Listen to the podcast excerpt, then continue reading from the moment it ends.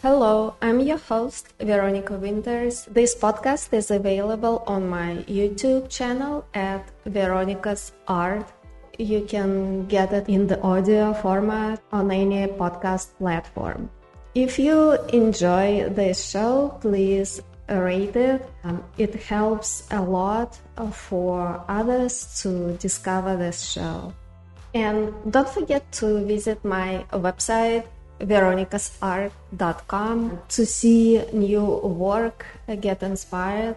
Or maybe you'd like to learn how to draw and paint. Uh, you're welcome to take one of my online video classes. So please visit veronicasart.com. Thanks so much for listening and watching. Please enjoy the show. I am honored to have the founders of Natural Pigments as my guests today. George O'Hanlon and Tatiana Zaytseva are going to share their amazing story, how they founded uh, Natural Pigments, and what makes them different from other art supplies manufacturers. Based in Northern California, Natural Pigments manufactures and distributes rare and hard to find materials for fine artists and decorators. Uh, to my guests and the YouTube subscribers, I apologize for the quality of this video. It was a technical mistake you still get lots of relevant information so you can create the best paintings possible. Oh. oh wow. well, yeah. I'm I'm very happy that you decided to participate in this podcast. Thank you so much for doing that. Thank sure. you for invite. Thank you. So could you introduce yourself and tell me how you decided on the idea for the company, which is natural pigments? Okay, I can start with that. Uh, we both started Natural Pigments in 2003, and um, the uh, it there's there's a big backstory to all of this, of course, and I won't bore everybody with the details. But suffice to say that I started off as an artist uh, in uh, in the 1970s, but like but I I loved figurative art. I didn't like abstract art and and ab- figurative art wasn't very popular at the time. Mm-hmm. So, uh, and so the only type of art that anybody could do at the time was was being an illustrator, and I didn't fancy myself as an illustrator. So, but anyway, I was an illustrator for a while, and then of course through that I uh, also became a chemist, and um, through part of my career. But it wasn't until the 1990s that I took an interest again in painting uh, and um, and I went to Russia, mm-hmm. and uh, and and because I was very interested in uh, medieval Russian painting, particularly, and uh, particularly, of course, uh, Russian iconography, and uh, we met, or I met at the time, I met Tatiana, but at the same time, I also met a, a, geologist who introduced me to mineral and natural pigments. And that uh, made a whole difference, not only in my perspective of painting, uh, and, and, of course we were do- I was learning egg tempera in Russia but, and fresco, but uh, apart from that, um, it was very important in oil painting, and that introduction uh, led me to want to introduce natural type pigments back into mainstream art uh, here back in the United States initially, and um, and I also and the whole thing kind of just organically grew out. I I didn't intend to make paint. I tended to paint with these things, but making the paint become so interesting, and because of my background in chemistry, I became even more interested in in uh, all of this. Uh, we got married and we started the company and um, we started to uh, eventually we started making paint and and one thing led to another and here we are today so it's it's this you know it's just kind of uh, through a series of diversions uh, actually led to this whole thing Mm-hmm. The whole idea is, of course, is George's idea because I nothing to do uh, to uh, with art before him, and uh, I am just like normal Decembrist wife. And of course, Americans will not understand yeah, no, what it is. understand that. but oh my god, uh, very, uh, very educated uh, man um, were sent to Siberia, where wives were sent yeah. with them, and so wives actually educated Siberian population, and uh, so I just I didn't speak any English, and so for me it was I work uh, all my life since I was 16, and so for me it was would be weird to change the country and stop working, so that was not uh, possible. Mm-hmm. So I thought First, of course, when we started Iconophile, that's what it was started before uh, natural pigments because Iconophile is a non-religion but um, non-profit organization. We were teaching iconography 1st mm-hmm. and um, so uh, and that because it, here in this country it was so little information about iconography, mm-hmm. although every Russian who slightly knew what icons are, so they suddenly started teach the, you know, icon classes here. And I always make a, a joke about uh, Americans are like sponges. They are they're they they so want they need that information, but it's you can't take anywhere. Just or you you can't just go and suddenly take a class you needed to find that information. And so that's uh, with Iconophile, it was much easier for me because I would find information in Russian. We will translate um, in in Russia uh, the universities and um, the connections. What George was uh, was working there before me and with me the first uh, first what probably like ten years, and uh, we did.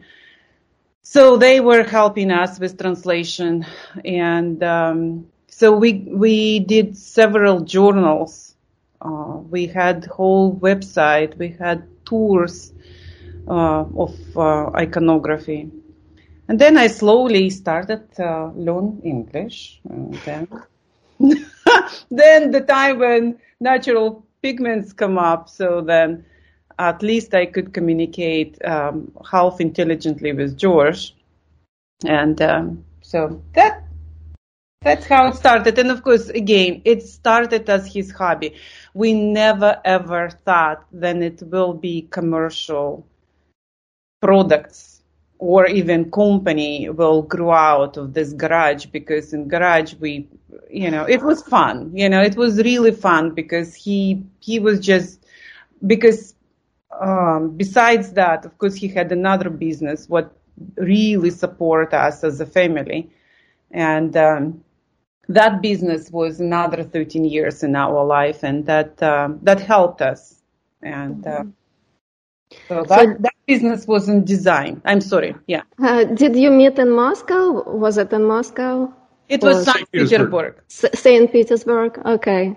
Okay, then it makes even more sense. yeah so for me, uh, St. Petersburg is my city. I, I, I can't even say city; it's my town. You know, it's like mm-hmm. I, I, uh, I had my education there. I had my, you know, uh, I, I mean, this is my life. That the although I'm from Lithuania, Mm-hmm. But I, I had my education there and you do know then every time when it's college in Russia. So then that's where you develop that relationships with whatever place you have, whatever people. And so that's why, uh, Moscow, I don't know much and I really, it's, it's really not, not even, I, I mean, obviously it has an interest, but uh, for me as a Russian, so for mm-hmm. me, Petersburg is my my. City. And I love Moscow. Yeah, because so it's, it's thoroughly Russian, yeah. whereas St. Petersburg is is more European. It's just, um, I think it's uh, the culture is very different. It's more cultural. Yes.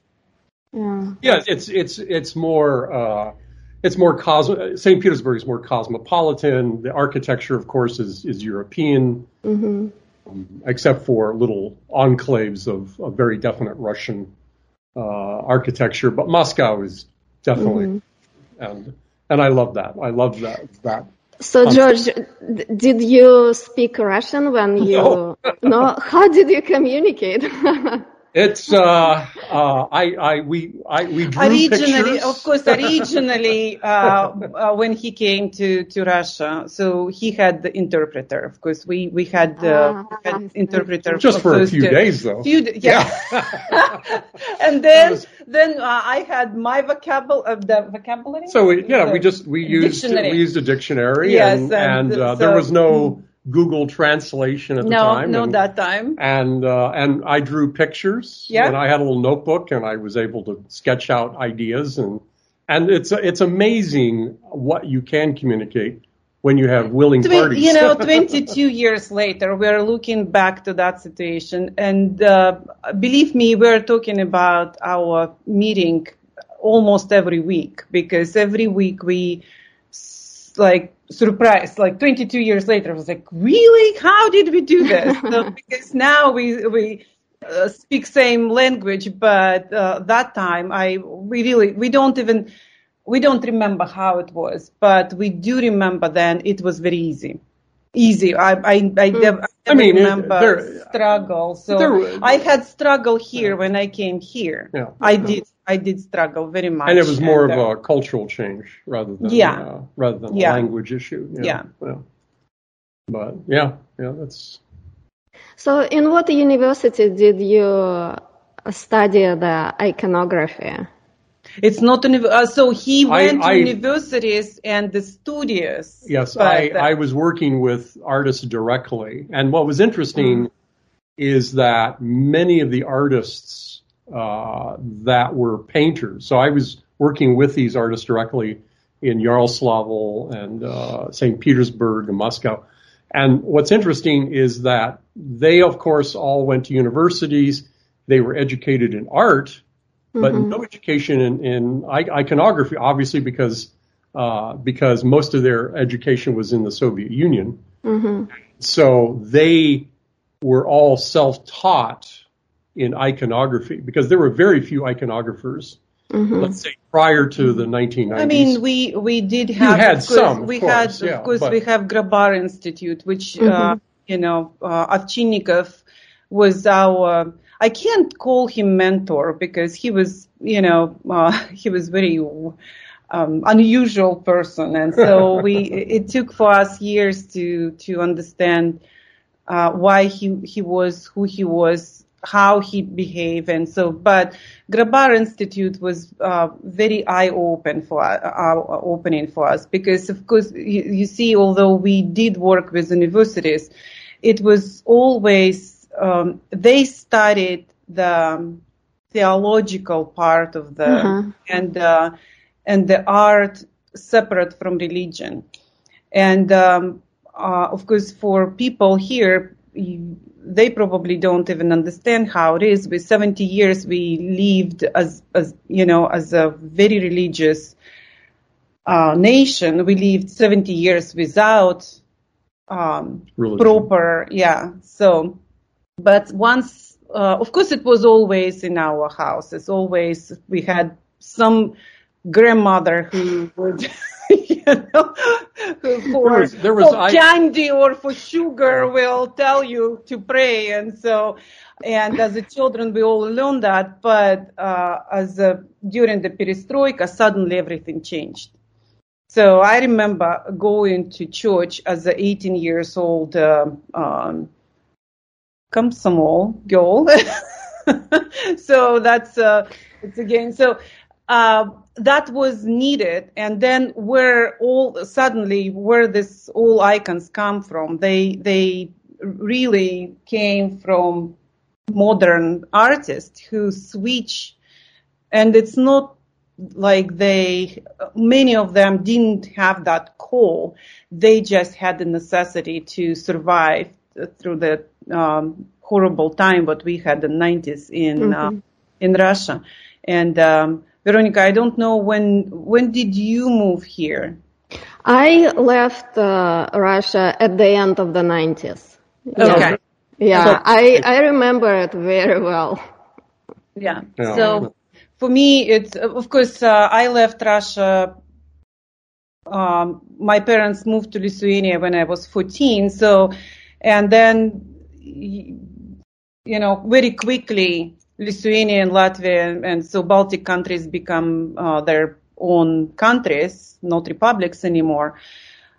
But still 90s were always i mean everywhere was horrible at that time and so that's um, and it, it, was actually amazing to me because uh, when i first went to russia i uh, i wrote to the universities in various locations and uh, and museums and they opened themselves up completely. And i you know i wasn't nobody. i wasn't anybody known yeah. but they were I, I think they were just amazed that uh, that American would be interested in medieval Russian art mm-hmm. with the interest that I had, and and uh, um, and and that was uh, that was quite it was very impressive for me that we were uh, the relationships we developed with universities in in Russia so quickly, and and they were so open to us and very transparent. It was amazing uh, it was an amazing experience. They were much nicer to him than to me. Yeah. yes, I know. Uh, I, I, think uh, Russians treat foreigners differently. Yes, I, at least I, in my experience. I don't yeah. know. Yeah. I'm, I'm, I'm and I'm certain that's that's correct. For and. Uh, but but it was such a great and warm introduction uh, mm-hmm. to Russia, and uh, it was very impressive. And I think actually what's amazing is that a lot of foreigners who uh, who go to Russia have that same experience because mm-hmm. I I know many others who have, and uh, and even though in, in in Russia it's it's uncommon to see people smile on the street, but but they are genuinely warm people, and it, uh, and it that is that's very impressive. It's very yeah impressive. wonderful. It's a far cry from what we're you know what we think of now but mm-hmm. So. Uh, i think russians are very hospitable people when yes. you get to know them more yes. personally. But yes no one smiles on the street. If you smile you are considered being crazy. Right. That's, I, see uh, i i was surprised. I was surprised how everybody met him. And so when I remember like first time when we went through that, he had the, it's not even tour because he organized just one stop after another from one university to another studio. And so to, um, I was surprised how they met. And at that time, I didn't speak English, but everybody with whom he was meeting, yeah, obviously everybody they spoke English. Spoke English. and they were so kind and nice to him. And so, and I thought like, wow, did I miss something? Suddenly I came from Lithuania and suddenly I see that culture. And I thought like, wow, I, I think for the, you know, 20 years I lived in Lithuania, I suddenly lost that. And then that's why when we met it and we uh, first our tour to, to Russia, it was a Golden Ring.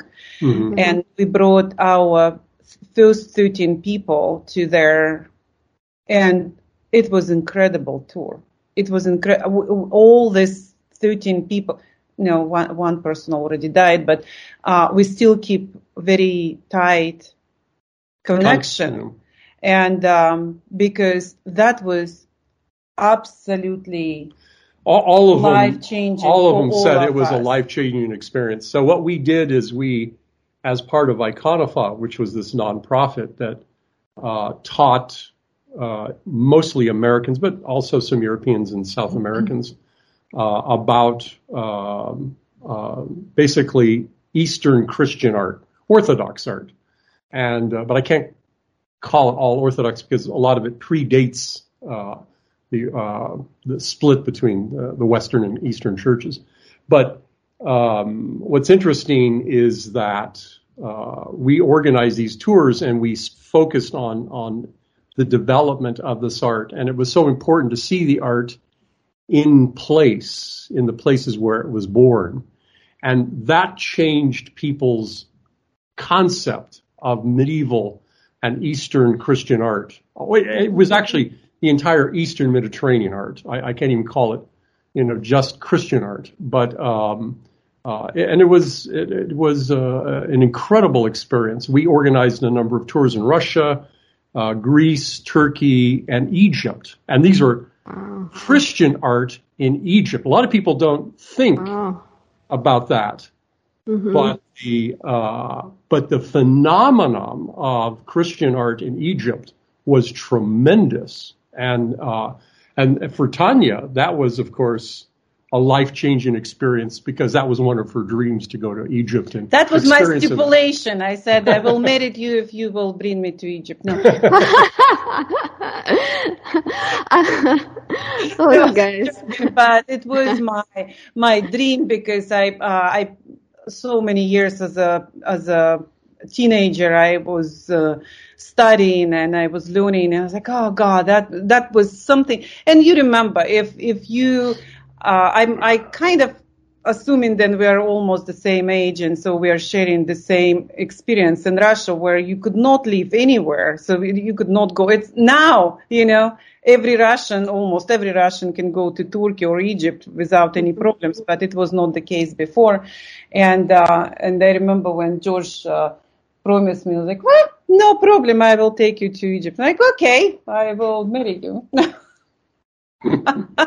nice.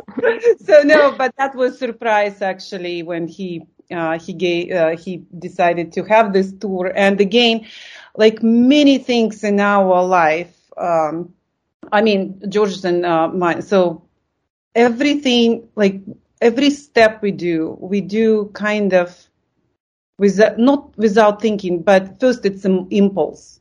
It's like that was the impulse to go back to Russia uh, and have the first tour.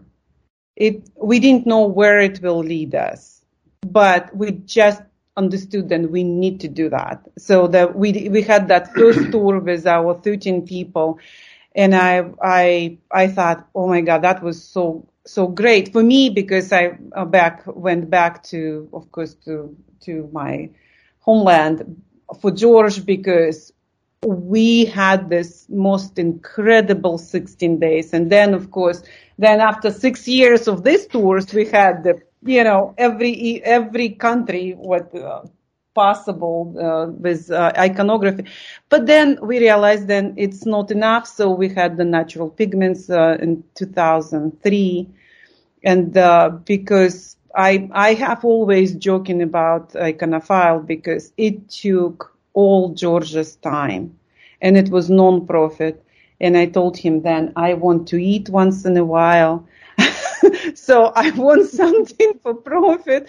So we created natural pigments. Even that I didn't see then where it will lead.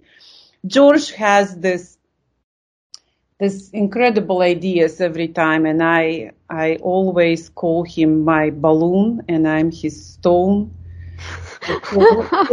him because he always has this most craziest ideas and then he actually make them happen and that's that's how you know our our life is always on the run no and iconophile actually set the stage for natural pigments because iconophile was was really about education. Yeah.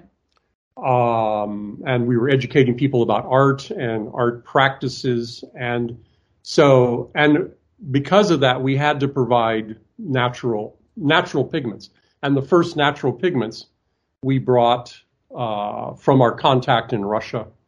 Uh, the geologist, um, who was a great friend of ours, uh, he passed away uh, not so long ago, but uh, great friend of ours, and he sourced these important minerals. These were ancient minerals that were used in painting for for thousands of years, and uh, so he sourced them. And, and I remember we took them, and if you can imagine, this was uh, actually uh, post. 2000 post 9 post yeah, 9/11 yeah we were taking bags of powder in our luggage through through Sheremetyevo uh, airport in Moscow. Wow. luggage kilos of different powders uh, in our in our luggage and uh, to bring them to back to the United States because uh, in order to in order to teach people really the the uh, how to paint, they needed the actual materials because the the the process was so important. Out of and, and that's why natural that's why natural pigments actually evolved because we needed to have an outlet to sell the the product, uh, the pigments. And so for years we were actually just selling pigments, hence the name. And and then it wasn't until about 2007 that that I found the the biggest moment in in natural pigments history was when I discovered that these pigments behaved differently in oil than modern oil paint. That was amazing. Mm-hmm. And because of that, I, I, I, I thought, gee, you know, artists need to understand this. Their paint can actually do things they never thought it could do. And also led me to the, to the belief that the old masters paints, which is now correct, behaved very differently from modern and and it allowed artists to explore different techniques and and methodology in their painting. So uh, so we started making paint that way mm-hmm. uh, with it, these is pigments. Is it right to say then, basically, not um, not many even uh, scientists figure out? I know you found couple yeah. um, papers about the particle size, but nobody before George were talking about this. And uh huh. Actually, it was my next question. If you could like talk about your Rublev oil paints and how they're different from other brands. Sure. Yep. Yeah. So part of this was in in this discovery was the way that these pigments were behaving very differently. These were, and it wasn't because they were necessarily natural pigments. Uh, it was the fact that how you make natural pigments results in a heterogeneous particle size and shape.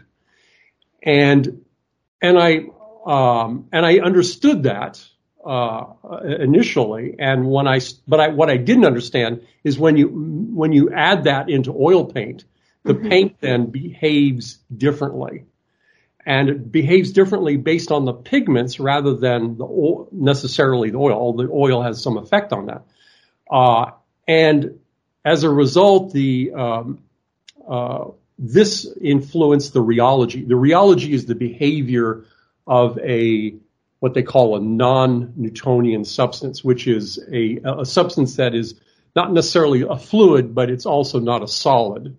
Mm-hmm. Uh, paint is an example, and there's many, many examples of what are non-Newtonian fluids. Uh, but paint is just one example of that. Um, so the the the the really important thing was this difference in behavior, uh, and what I thought was so great was that I, I could share this with artists.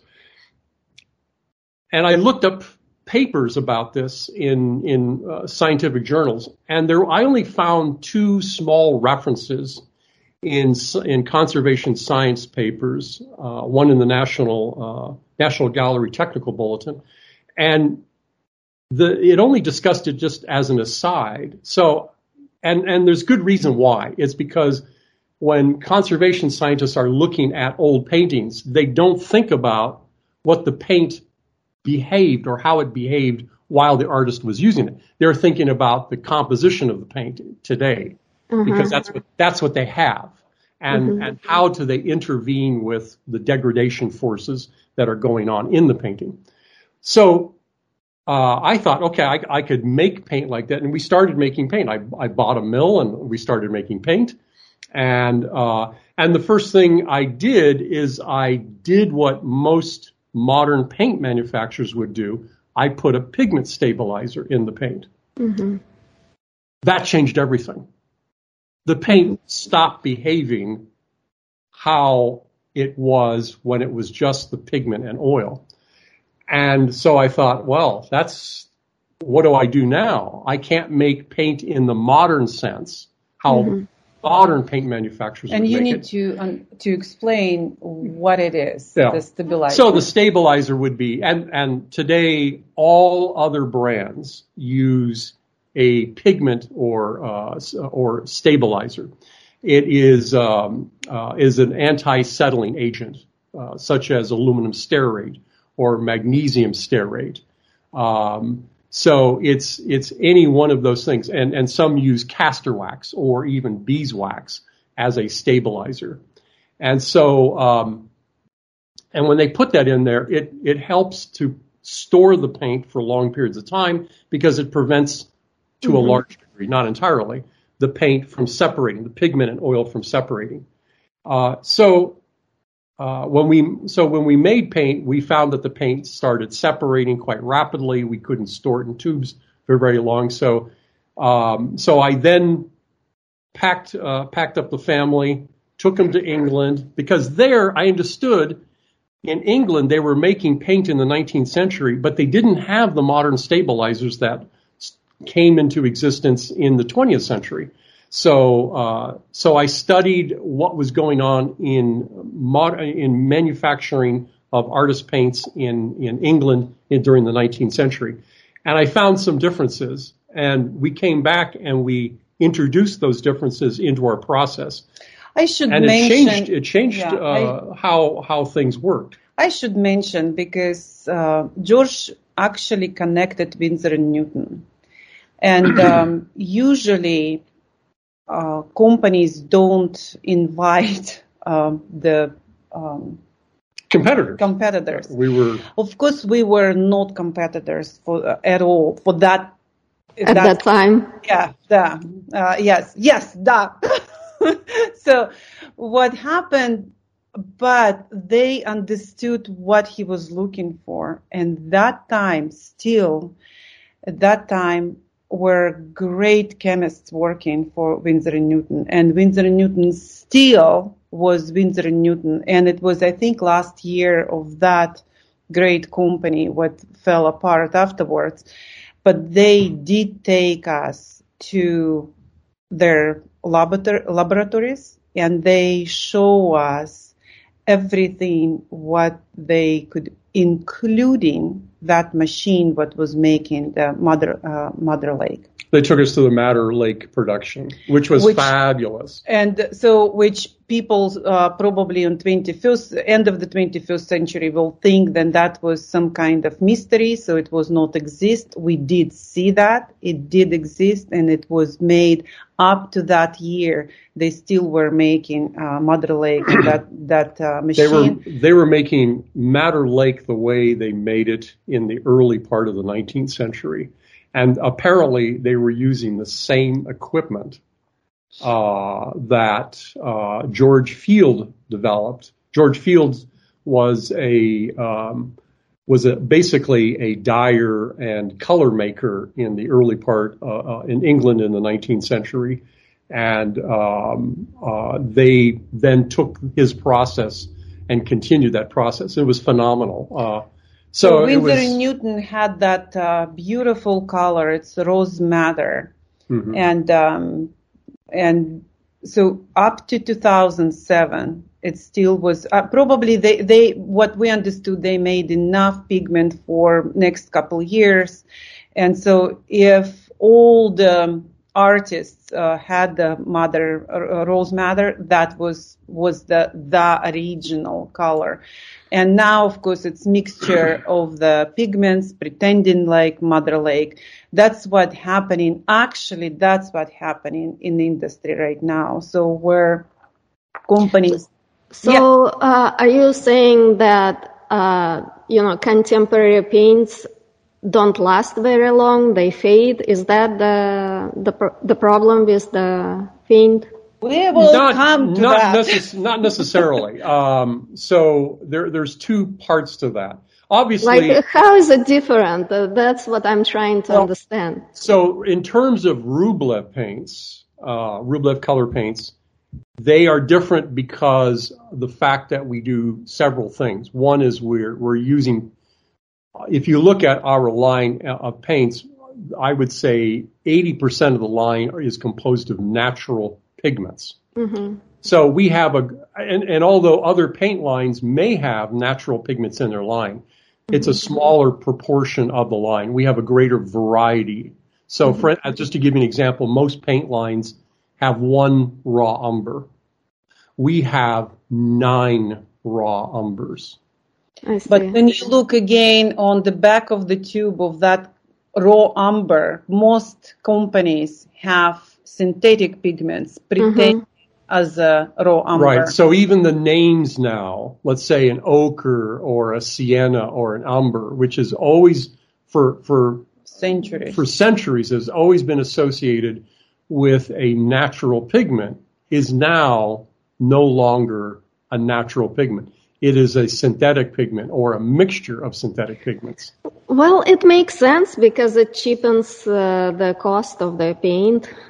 Not necessarily. It, it's not, not always. always. done that for it's that on reason. Some cases, In some yes. cases, it is, but but not always. Uh, what probably the biggest reason is uh, is that it's more consistent than natural pigments.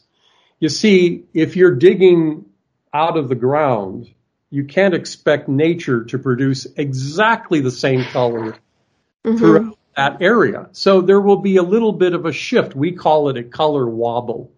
We get this little bit of shift in the color from batch to batch. And it's because of, you know, where, where that pigment originated. Now, uh, for, for a large company producing massive amounts of paint, much bigger than us, let, us say like Winsor Newton. By the way, Winsor Newton no longer is making paint in, in England. All of their paint is made in Le Mans, France, where they also make Sennelier, uh, mm-hmm. uh, Bourgeois, and so forth. It's all it's it's all under one massive company called, called.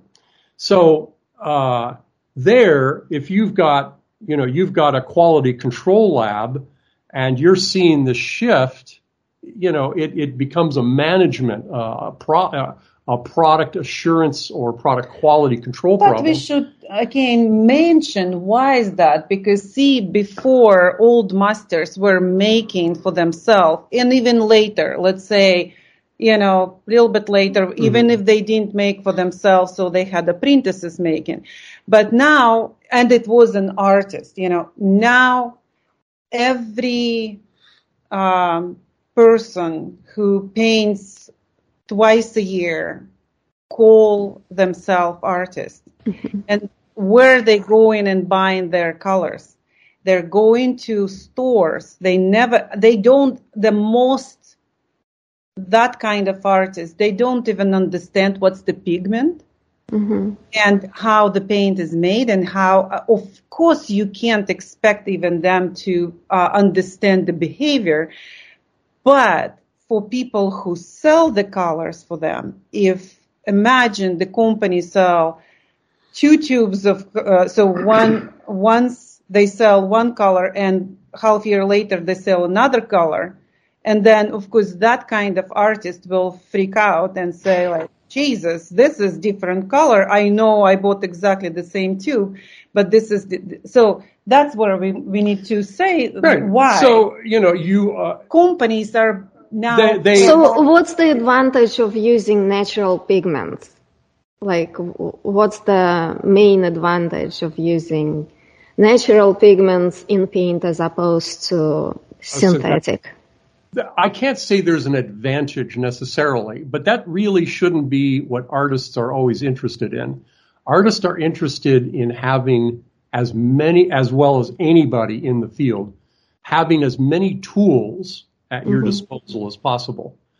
Why would you limit yourself to a set of colors that behave in one manner mm-hmm. when you can have colors that have a wide range of subtlety, a wide range of behavior, where it flows under the brush differently, mm-hmm. where it it can be extended differently, where it uh, it will react to the per- personality, the I nervous see. system of the artist, rather than the artist always having to and and actually this is a kind of a problem with modern artists is that and and why artists use so many mediums is because they have basically a small set of tools that they now have to change or mitigate to match their technique and style. Mm-hmm. And every artist is going to have a very different technique and style. So why in, why in fact the medium the word as a medium came together with the modern um, paint. Well, the idea the idea the, of a, the yeah. idea of a medium because artists didn't have mediums per se when you go back into let's say the 16th or the 17th centuries uh, because they made their paints so they mm-hmm. could make the paint do exactly what they wanted. Mm-hmm. They didn't have to buy uh, something off the store shelf that was pre-designed for one idea. You see, the paint maker has his or her own idea what that paint should do, behave, mm-hmm. look like. But the artist in in uh, let's say in the 17th or 16th century, they made the paint exactly how they wanted it.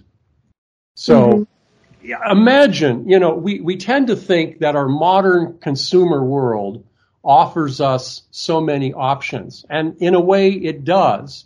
But the options are still limited choices. When you make things your own, you have an unlimited range of choices. Mm-hmm. So, so what really what Rublev does is offer artists an alternative to their palette today it's not that it's a superior palette. It is a different palette and it has a different behavior. It's always noticeable. Every artist that uses a Rublev color immediately, and except for perhaps a hobbyist who doesn't understand paint itself, but any, any professional clearly when they start using a Rublev color, they see the difference. Now, do some, and some absolutely love that, and some don't, and that's perfectly fine mm-hmm. because mm-hmm. it, it's it's not possible to make something that pleases everybody on I the planet. I always say, don't judge us for uh, by one tube, uh, because every color, absolutely every color on our uh, on our palette behaves completely different. That's why we have six yellow ochres. So then you as an artist can you know, you can buy lemon ochre, uh, whereas the bigger particles were very transparent yellow ochre, where, uh, and it will behave long and stringy, where the blue ridge yellow ochre will be much more powerful. The particles are so small. And so, and it's, so every artist actually can find something what works specifically for him. That's why it is difficult life for us, but we choose that because it was fun for him. Again, it was if it's it, a challenge. If, if we would from the beginning, we'll think about like let's make money, let's make a profit with, but that was the hobby. That was never even thinking like okay, let's. That's why the we have five red ochres, and again most of them absolutely nutty colors. They misbehave. And so it's like one artist uh, said, and it's like children, you know, we have, you know, range of children, five or six of them, yes. And so you love, absolutely love them, but you hate some of their, you know, characters and same with our colors. We, we always saying then, and, uh, the treatment, how we make our colors are they are completely different than uh, because we, we in order to, for them behave, so we um, store them, we age them until they they will behave how at least we want. But it doesn't mean that like I see. Yeah. You know, a good illustration of this is I, I, I just saw a, uh, a comment from one of our artists. And by the way, because what the other unusual thing about what natural pigments did is we started off as an as an uh, not only a manufacturer but an e-commerce company. So we have direct contact. Now a lot of companies don't. There are a few of them that that start our small boutique uh, uh, art materials manufacturers, but a lot of companies don't have this direct communication with all of their customers. We do. Mm-hmm. And so we get all kinds of feedback. And I just got a feedback from one customer who uh, bought. Uh, we have we make two lead whites. One of them, the lead white number two, which is ground in linseed, uh, excuse me, walnut oil.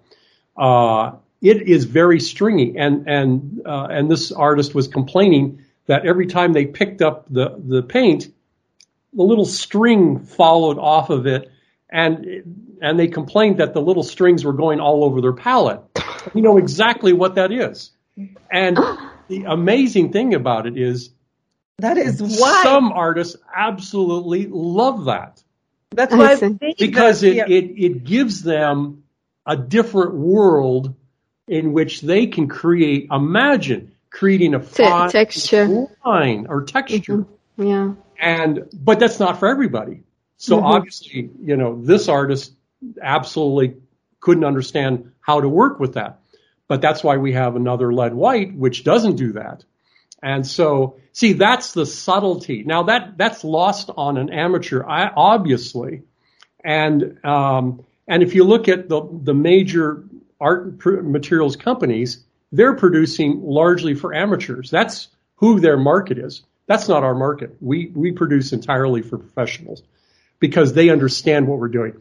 And this iconophile, the fact that we were doing all this education, this actually carried over into natural pigments. We do more education. Um, I, I mean, it's it's just that's why it, logically, it's just an amazing amount. If you look at our website, I've written. Uh, yes, yes, you have a, an amazing uh, blog. Yeah. Yeah, an amazing and, blog uh, collection. Yeah. We we produce uh, now we're producing uh, uh, YouTube videos on all these aspects of but art. I can tell you again how it started. It was so again from out of nowhere because uh, we were interested in uh, in pigments. George started writing articles and about pigments, and so 2006 or seven, uh, 2007, National Gallery invited him for first his lecture in Nas- uh, National Gallery for the pigments, and we thought, who is interested in pigments? So restorers. We expected maybe 30 people to come to that lecture. And so National Gallery gave us the smallest room what they had there. And then for our surprise, we had 300 some people people were sitting on stairs, you know, on the stage, listening him, and we were like, wow, that's strange. So imagine, so then suddenly he started have these lectures, uh, one after another. So seven lectures la- later, we understand that people started complaining to us, like, okay, you are giving on big stages, but we are in here in small, you know, towns. We don't even know where to take that information. That's how we started our um, uh, painting best practices. That was the the first hour class, which was two days. He puts all that information from all his lectures together to that first uh, class, and then we started travel with this class, and then we realized artists don't know anything about. Oh yeah, yeah. Nothing. Zero. It doesn't matter in what country you are or mm-hmm. how long you painting. If it's three years of you on school or 40 years of you teaching. And so artists just realize that they have tube of the paint and mediums from their teachers, you know, and that's, mm-hmm. that's it. And, uh, and then they started call George because everything falling apart. So tell me, uh, um, a lot of artists do acrylic underpainting before applying like oil paint over it. Is it okay or it's a horrible idea of doing that? You mean an underpainting in in in, a, in acrylic paint acrylic? and then going over this oil paint? In in in theory, it should be okay. Um, okay mainly because we, uh, you know, there, what people don't understand is that uh, they they're they're always confused. We know that water and oil don't mix, mm-hmm. and uh, but a lot of people don't understand that acrylics don't actually dissolve in water. They're okay. suspended. It's it's a it's a suspension in water. Mm-hmm. But once it's dried, acrylics have actually greater affinity for oils than they do for water. The, the, the problem is, is that in order to make acrylics um, dispersible in water, they have to add ingredients that then make the acrylic susceptible to water, which is a problem. But that's that's a separate issue. Uh, acrylics have their own issues. Oil paints have issues, of course. Mm-hmm. And uh, but it's possible to paint over an acrylic. Uh, and and what we uh, know today. What we know today. Now we we may learn that there are some issues later. Uh, that's a possibility. We recently learned that oil paint will not work on a acrylic medium. So uh, now, now, I'm talking about acrylic paint, but mm-hmm. just simply a medium.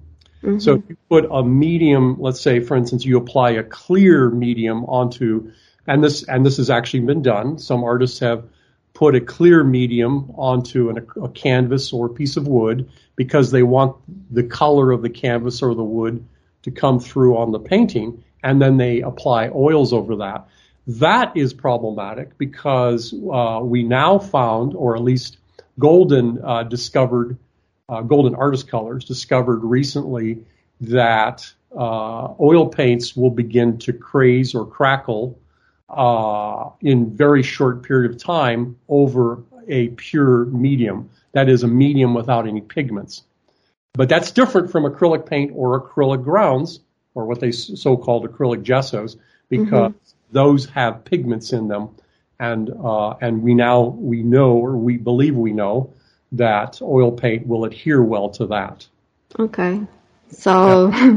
that part is okay. So how do I do I know if um, if a gesso is of high quality? Like whenever you look at them, they all seem to be the same. Um, the only difference is the name, the brand name. Right. So that's that's a very good. That's a very good question. Um, in um, in about 2012, Tatiana and I participated in a round robin study. Uh, I think it was around that time, uh, maybe a little bit earlier.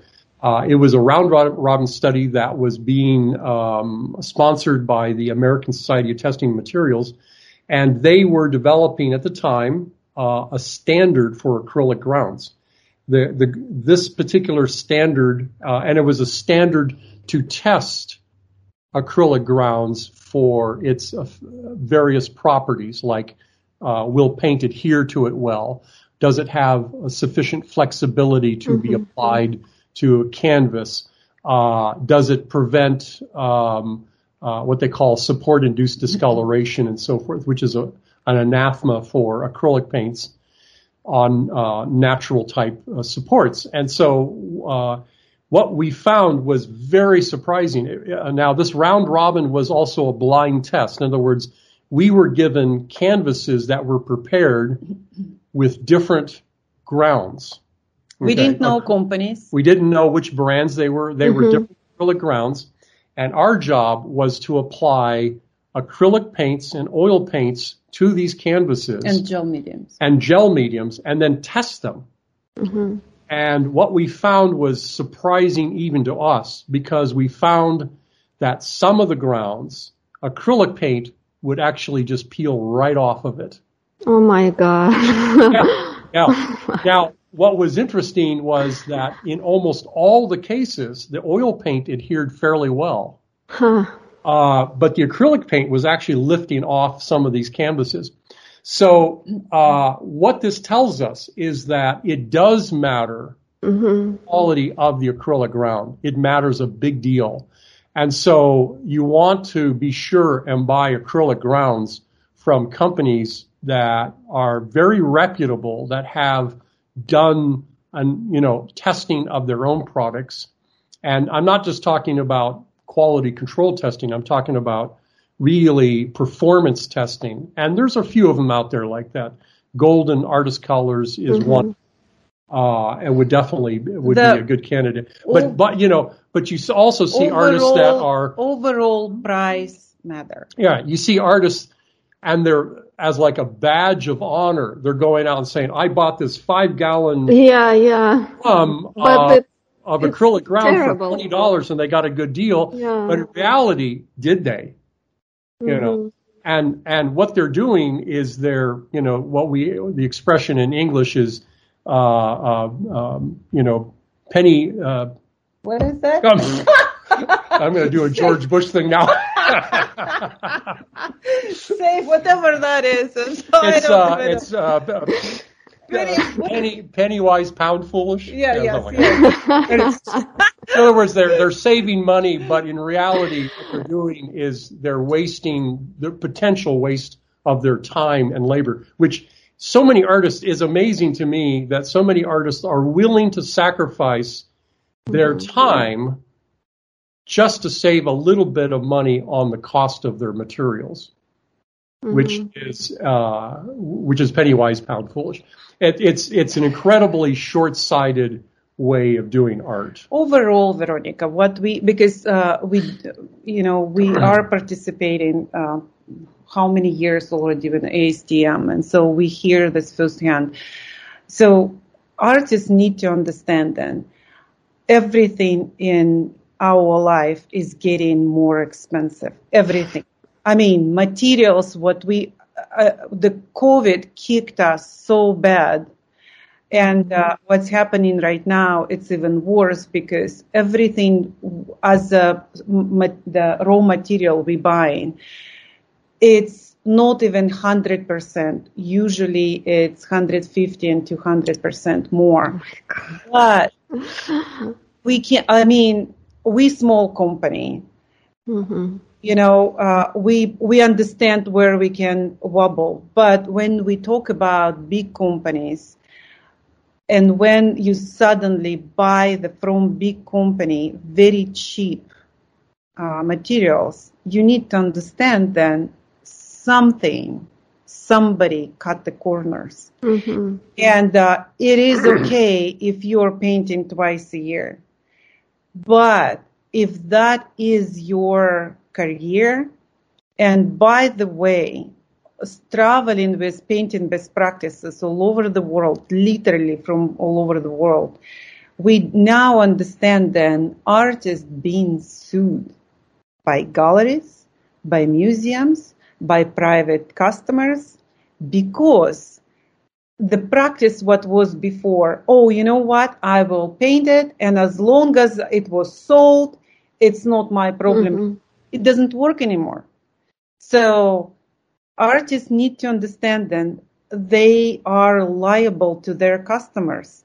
Mm-hmm. Same what we we saying. We as a company we are liable to you because if you buy from Rublev we stand by our name and you know whatever problems could occur you can call us and we can figure out so far so far but we are dealing with everybody else's problem. That, that's a Russian yes, thing, it's Russian. Yes. so, so everybody, so everybody calling about everybody else's problem, but they calling him. You know, this mm-hmm. is this is the it's becoming, and he is now advocating to all com, uh, all other companies on the world because he does explain artists. So in many cases, it's not even actually about the materials, but how artists abuse the materials. So that's what's happening. And nobody is teaching if it's oil paint, it can't behave as the watercolors. But that's what now, nowadays, everybody is trying to make the oil colors thin. It, physically, chemically, it can't be. So, but if you jeopardize that, you need to understand what it will be on the end. And so that's why on painting best practices, we are like, you know, we explain artists what they can, what they cannot do with certain mediums, and so we try, and we talk about everything. Acrylic. T- tell me about the white paint. There are several kinds of white paint. So, mm. what's the most archival um, white paint that artists can use? So, in in um, when you're talking about oil paint, uh, mm-hmm. white is still the best white. And, and the reason is because, and this is, it's been known that for some time that lead white uh, was toxic. Well, it's toxic, of course, and, mm-hmm. and, that's been well known for a long period of time. But what's what has also been known is that the lead reacts to the oil, and and the reaction is to make very strong, flexible films. Uh-huh. We didn't understand, however, until the last, I would say, uh, 30 years, we didn't understand why that was. But the understanding mm-hmm. now is much greater. Uh, are there problems with, with lead, white, and oil? Of course, but there's problems with everything. Uh, mm-hmm. It's not, you know, everything doesn't doesn't behave perfectly, uh, but we get the best performance with lead white. Titanium white in oil does not make it's it's a useful white, uh, mm-hmm. of course, but it doesn't make strong paint films. In fact, um, one several studies indicate that the paint films made in oil with titanium white are very weak and uh, and somewhat brittle. So mm-hmm. uh, and and they age rapidly so that they don't form good paint films. So lead white, and in fact, lead white is the only color that makes really good paint films in oil paint. Now, of course, if you're talking about acrylics, uh, it doesn't make any sense to use lead white. Mm-hmm. Uh, titanium white. Tempera doesn't uh, make. It doesn't really make a lot of sense to use uh, lead white and tempera. Certainly not in in gouache and other types of techniques. There, and the you know we we promote the use of lead white, and it's not you know not because we we're trying to as as as one one uh, person accused me of handing plutonium to children. Oh my God. Um, yes, that was uh, that was an actual accusation. I hope she won't listen to the podcast. or maybe she will. Maybe yeah, good. Yeah, yeah. Maybe but in reality, we're not advocating use of toxic materials except that they have a benefit. Mm-hmm. And uh, and you know, in, if you look at industry overall, there's always things that have a benefit that outweigh the potential toxic. And there's ways to safeguard yourself. And, and uh, all of this information about artists dying from lead poisoning is totally inaccurate. So it's an oh okay because it was one of my questions. Right in terms of lead poisoning from their paint. Now uh-huh. Uh, and in fact, it's very it's very rare that someone dies directly from lead poisoning. They could die from complications uh, that are exacerbated by lead poisoning when they drink water from. You know, but there's you know, and you know, like you'll read, uh, like there was a, a, story in the Guardian, you know, this bastion of of truth. um, that talked about uh, Caravaggio dying from his paint. Well, that was a total fabrication, oh, no. and it was designed to sell headlines. Mm-hmm. Uh, obviously, because if you look at the story itself, we really don't know how Caravaggio died because we really don't have his body mm-hmm. in the first place. Now, of course, there's a little town in Italy where they for sure think they have Caravaggio's body because, of course, it gives them a badge of honor. But in, in, in truth, we don't really know. So we don't know how he died. But Most likely, he let's probably. talk about lead. Right. But lead, lead can be used safely if you just simply avoid ingesting it. Uh, okay, or, okay. or if you're working with the powder, breathing the powder. It's, it's that simple. It, it, it's not this radioactive substance. Uh, there are no fumes. That's been long proven. There's no uh, toxic fumes from lead white you know, when you use it normally as in oil paint. So it's really uh, it's it's an overblown concern. But at the same time, but it is yeah. obviously it is it is concern. But an artist should always protect themselves in you know from the materials they're using, regardless of whether they know it's toxic or not because we really don't know all of the toxicity of all the materials we use today. And in fact, there's probably an equal amount of toxic materials underneath your kitchen sink or in your mm-hmm. cleaning pantry. I mean, it's amazing. Cleaning supplies. Right, exactly. Mhm. exactly. So it's just we just have to be more aware and protect ourselves, and and just that's why we advocate all this education. We we always talk to artists about safety in the studio, and probably the biggest concern for artists is the use of solvents. There, they should be far more concerned than actually lead white. Can I just go mm-hmm. back a little bit? Obviously, if you do have children, and children are notorious eating everything around and leaking everything around. So we hope as an artist you don't leak your brushes. Although we do we do have artists who usually it's in tempera or watercolors, but in oils not not the case.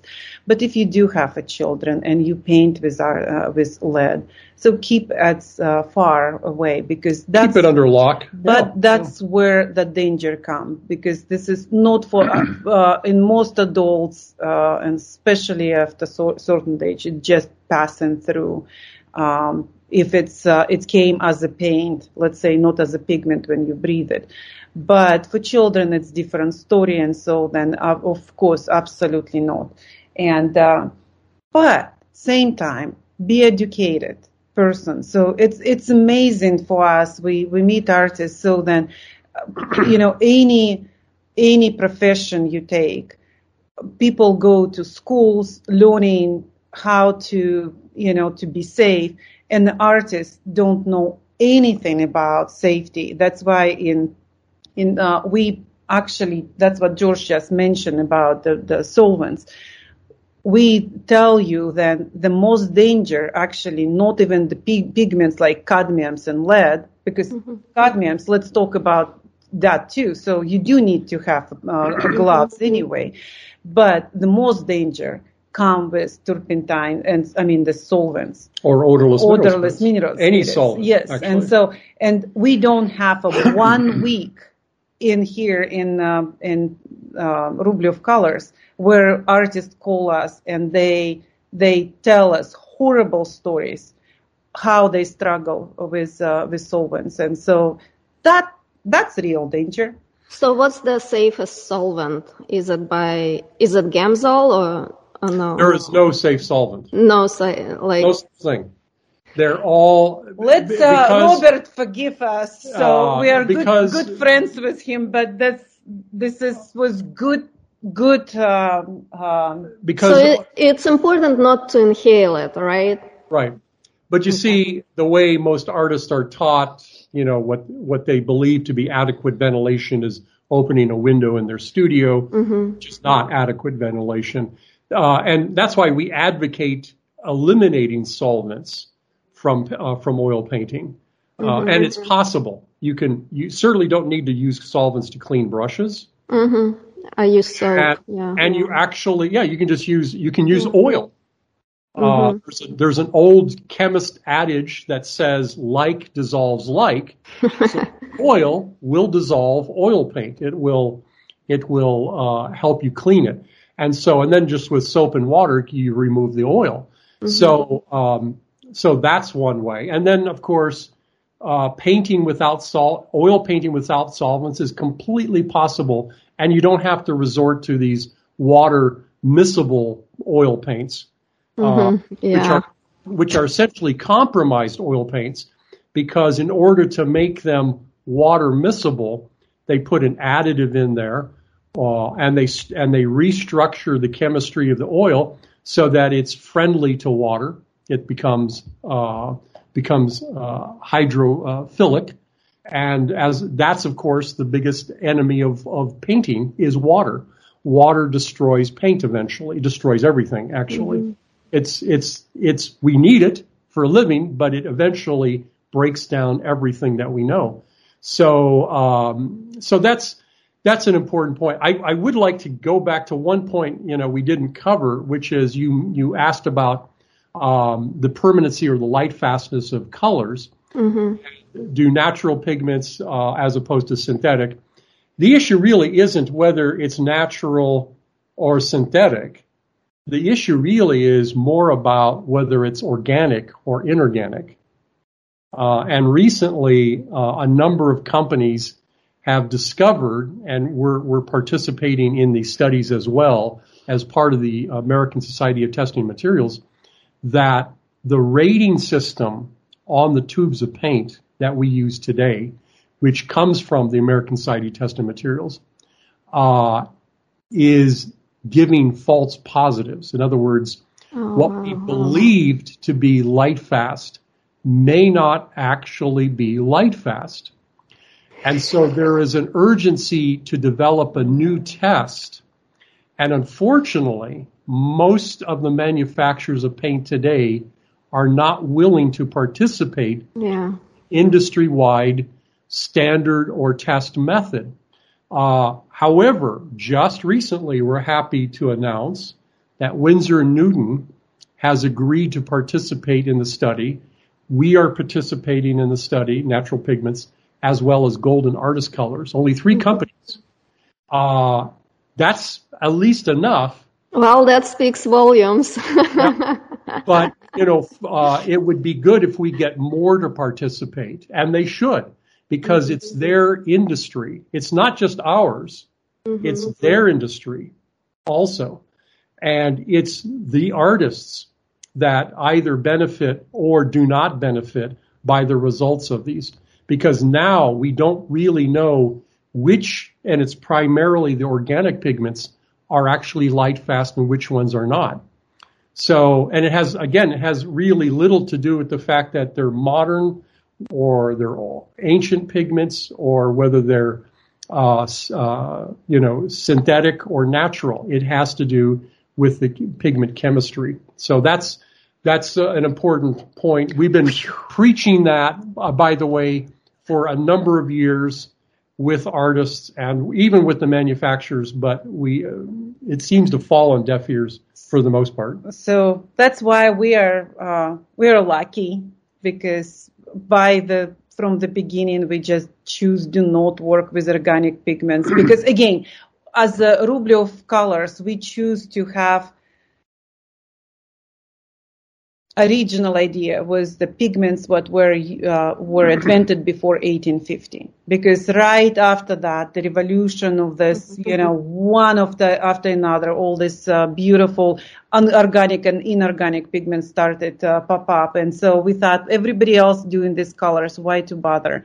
And of course later we little bit switch uh, the idea because artists now wanted us to make even modern colors, but way how we make without any additives.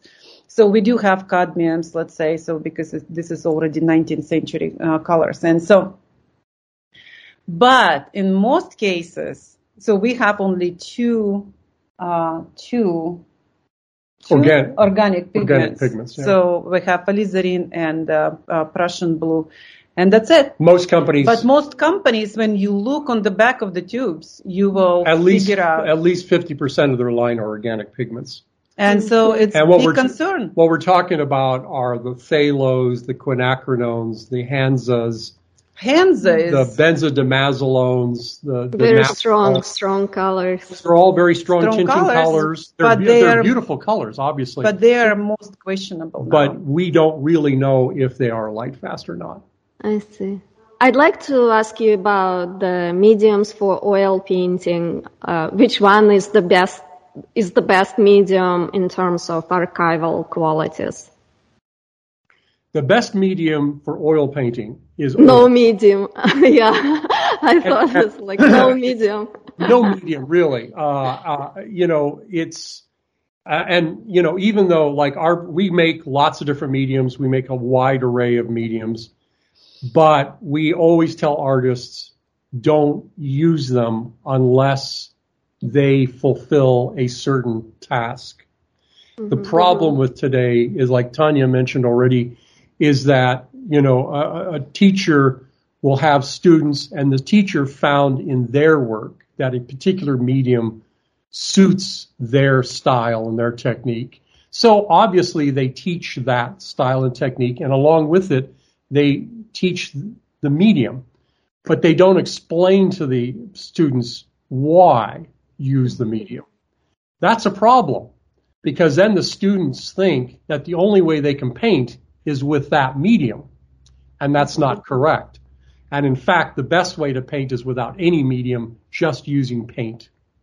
Uh, but that's why we have but, different behavior of the paint right. every tube. Uh, so then at least people will use least amount of medium right. if they do need. But the but the mediums can be effective in terms of extending their ability to achieve a certain visual effect, and that's the only reason to use a medium is mm-hmm. when you need it to achieve, let's say, a texture, a particular type of brushstroke or a blending of two, you know, two paint uh, paint passages. That's important. So the safest what we do have in our line, of course, it's um, like Impasto medium or Velasquez medium. But again, always we when people call us, we ask you first when when the question comes, what medium should I use? We will ask you question, what do you want to achieve? And then we will suggest for you. We're like doctors, you know, you come to us. So let, us say if I want to paint um, very thick texture, mm-hmm. like Rembrandt did, mm-hmm. what kind of medium should I use? So we recommend like a paste medium, and what we mean by that is a medium that actually has a pigment in it, but the pigment is uh, has no basic color. I mean, it it kind of gives the medium a whitish color, but when you mix it in with your colors, it disappears completely. In other words, it, mm-hmm. it, even though it looks white, it doesn't behave like a white color. So it doesn't, uh, it doesn't tint the color. Mm-hmm. It just gives it bulk. And it's actually the same strategy that a lot of paint, uh, paint makers use when they want to make a student grade paint. So in order to use less pigment, and pigment is the biggest cost in paint. Mm-hmm. Uh, they simply add an extender pigment that has no effect or very little effect on the color. And so, um, uh, and so what they're doing is they're just simply bulking the paint up and using less of the colorant, which, which of course drives the most expensive part of the paint. That's what Rembrandt did. Mm-hmm. Uh, Velasquez did. Mm-hmm. They they would add chalk into their paint. Okay. And uh, or silica, and they would extend the paint so that they could bulk it up, and mm-hmm. uh, and that's a very effective use uh, to create an impasto effect. That's how Rembrandt and Velasquez created any kind of impasto in their effects. Thank you for sharing that. That's yeah. that's very interesting. I'm gonna try it. sure. um, I, I want to ask you about um, the gilding supplies. You have a whole section on, on your website selling the supplies. Could you uh, share, um, could you describe the basic process of gilding uh, a canvas or a panel? I'm assuming gilding on panel is a lot ba- better, but yes. could you share the process um, with the mentioning the supplies that you sell. So sure. it makes more sense to. Sure. So basically, uh, gilding involves a very thin leaf of metal, and it could be gold, it could be silver, it could be aluminum, copper, uh, bronze, or it could be a, a composite of these metals. Uh, and then what you're all, what you're basically doing is adhering the leaf mm-hmm. onto the substrate. But in that process, and what most, maybe not most gilders, but gilders who are trying to achieve what we, what they call bright gold or highly polished gold, something that, like for instance, you may see on an icon as an example. Mm-hmm. It's very brilliant, looks like yeah. a highly or metallic surface. It gives the the uh, illusion that it's made of metal, uh, and so in order to achieve that, that means you really need to have a very smooth surface. Because one thing gold does, and gold very well, and the other leaf to, to a lesser degree, uh, it will it will show up any imperfection in the base. So you have to have so and that's where the preparation of the base is so important. You have to have a very smooth surface. So you have to get this highly polished surface, and mm-hmm. then you apply the the adhesive, and that could be a number of different things. It could be oil, it could be water-based adhesives, and we have all the different types. Usually, water-based adhesives are preferable for uh, decorating objects, uh, whereas oil-based adhesives were developed primarily for architectural decoration, like outdoors. Ah, I see. Uh, okay. Because needed a longer uh, open time. Uh-huh. Water-based materials have a very short open time, so that you need to, as soon as you apply the adhesive, you need to then work with the gold or the metal leaf immediately. And then, of course, once you lay it down, you you need to maybe, if you want a, a very polished effect, you need to polish it. And the problem that that it's become uh, today, it's become kind of a trend where a lot of artists are exploring the use of, of metal leaf in their work, and it's beautiful. And mm-hmm. there's a number of artists who have been very successful in doing that. Brad Kunkel is a mm-hmm. good example. He's using lots of silver leaf and uh, and getting good results from that, and that's great. Uh, but a lot of artists they think that they can get into gilding without very little any preparation or training, and that's very difficult to do it. Yeah, without. it's actually a very difficult process. Very difficult. Yeah, and and yeah. and it and it is reasonably to understand why because it is a uh, it's a very precise process to do it well, and uh, and you know we see a lot of artists thinking that they can get into it, and unfortunately, it's perpetuated you know, you walk into a Michaels now and you see a little uh, rack of of you know composite metal and and some things and and and people believe, oh, I can just get into this and it's very easy, and then they struggle with it. Mm-hmm. So it does make sense to find a good teacher, learn mm-hmm. what they're doing, and uh, and then explore. It doesn't mean you can't explore it without that, but but to really get the wide range of results, you do need a good teacher. That's for mm-hmm. sure. What's the good sealant for for the silver leaf or gold leaf? So basically, in gold, you actually don't want to seal the gold, especially okay. if it's a highly polished surface, mainly because it will actually detract from the highly polished surface. Now, of course, if you're doing what we call matte gold, which is not polished, mm-hmm. has a kind of a matte looking effect. Uh, putting a, a varnish, any varnish will do. Just keep in mind that for silver and some uh, other metals like aluminum and uh, they will develop a patina even mm-hmm. with varnish on top because uh, a lot of people think that and and the unfortunately the word seal in the English language at least derives this concept that it's that it is absolutely impermeable, that it's non-destructive and so forth. And that's the farthest thing. It offers a little bit of protection, but it doesn't seal anything. It just, it offers more protection from abrasion and a little protection from light, not much, uh, and very little protection from moisture. A little bit, not wow. a lot. Okay, I didn't know that. yeah, so It'll, it'll obviously slow down the effect of, of moisture, which can cause corrosion, let's say, of metal, uh, but it doesn't prevent it. But some people like that, by the way. They like the patina, the aging effect, and that's why they will use um, uh, colored bases underneath gold or other mm-hmm. metals. Mm-hmm. That's traditional because they understand that the metal will wear off. Mm-hmm. And when it does, it has that nice kind of patina, natural patina. For silver, it's black or blue. For gold, it's red or yellow and so forth. Please don't do that on canvas. But canvas, it's, it's, really, you know, it's really a shame when we see it on canvas. It's like, really?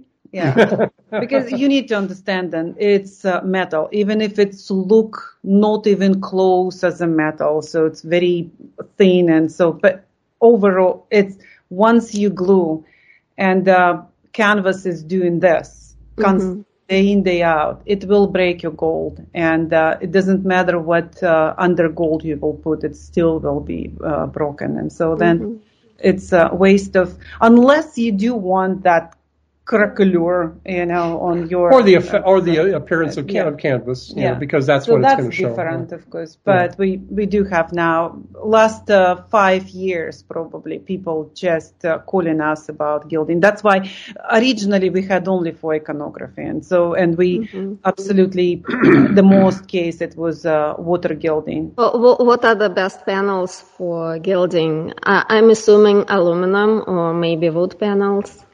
Wood is good, um, and as you, as you may know, we we started a, a second company called Artefex that specializes in uh, aluminum composite um, panels.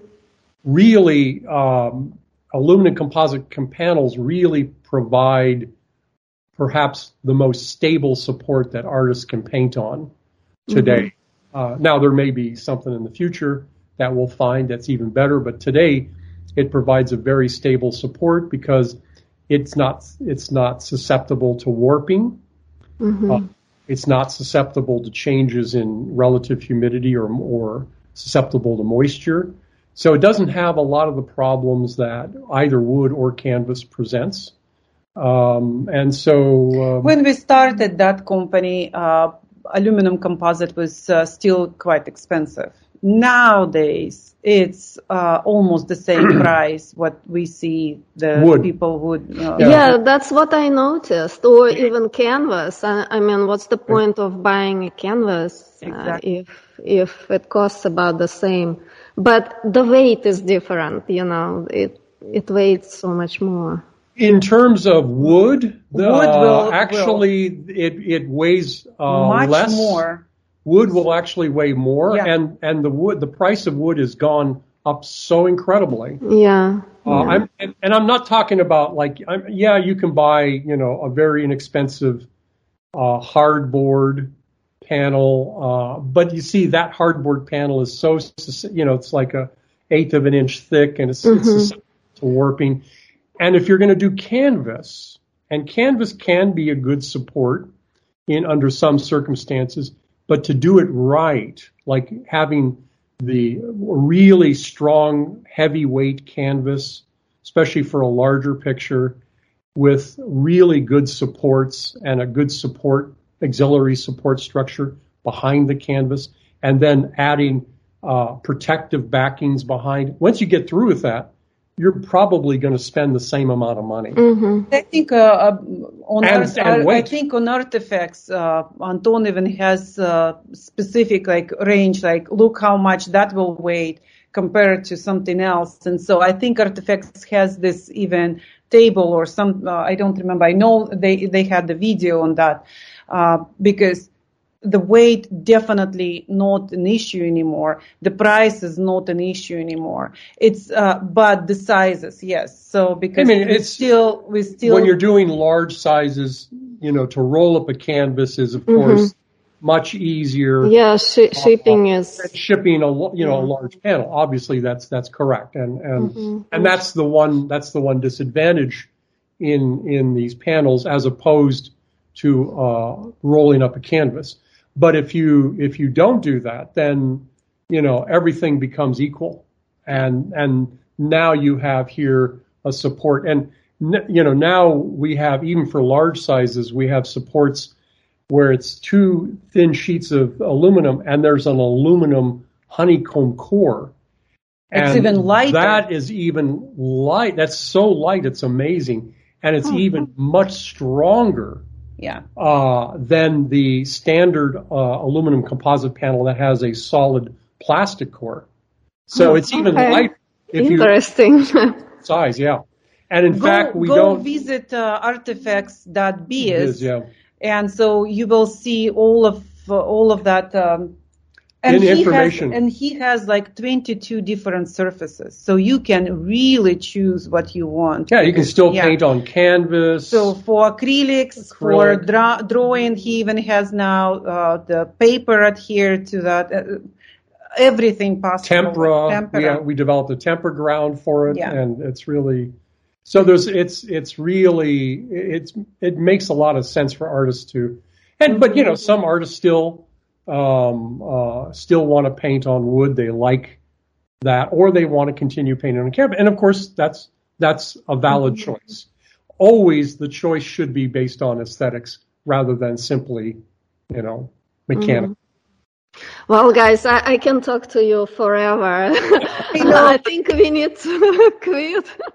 yes, we do. Would, would you like to add anything else before we quit? I think the only the thing that we encourage artists to do is, uh, I always say to artists because not because I'm a little bit biased with science and art. Uh, science is not a detractor from art and in fact, many artists have always said that science and art are really intersecting, and I believe that. And there's a lot of good things can come out of it. We and I think that natural pigments is is actually proof of that itself. So, I just uh, want to thank artists, uh, thinking artists, because this is it's true. It's a little bit more difficult to work with them because they they know what they want and it's very specific. But same time, uh, we do know that they care what, uh, what future generation will see because we now know that 20th century art definitely will be lost due to materials and uh, so and too. practices mm-hmm. yes and so uh, we we love our artists we appreciate and so we we are willing to work with them. And so that's why we have uh, even artists we, we make special batches for them because they really know what they want.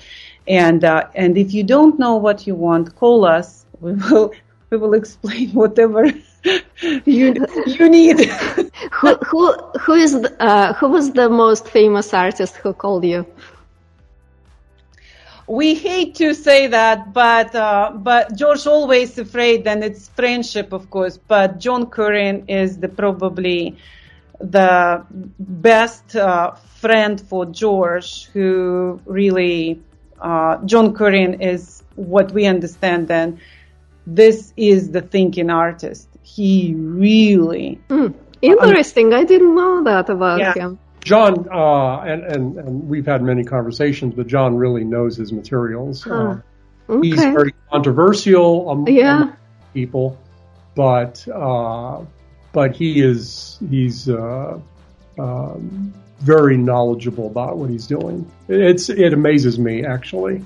Wow, that's, I know that's a lot good. Paint. he knows paint from a from a whole every, different every time in his uh, studio, uh, they it it feels like these two people from different worlds are they talking same language, but from different perspective because um, John is using almost all our colors, and so he knows absolutely every each of them, and he's teaching us on many occasions where he's saying, "Then look what I did," and we were like, "What?"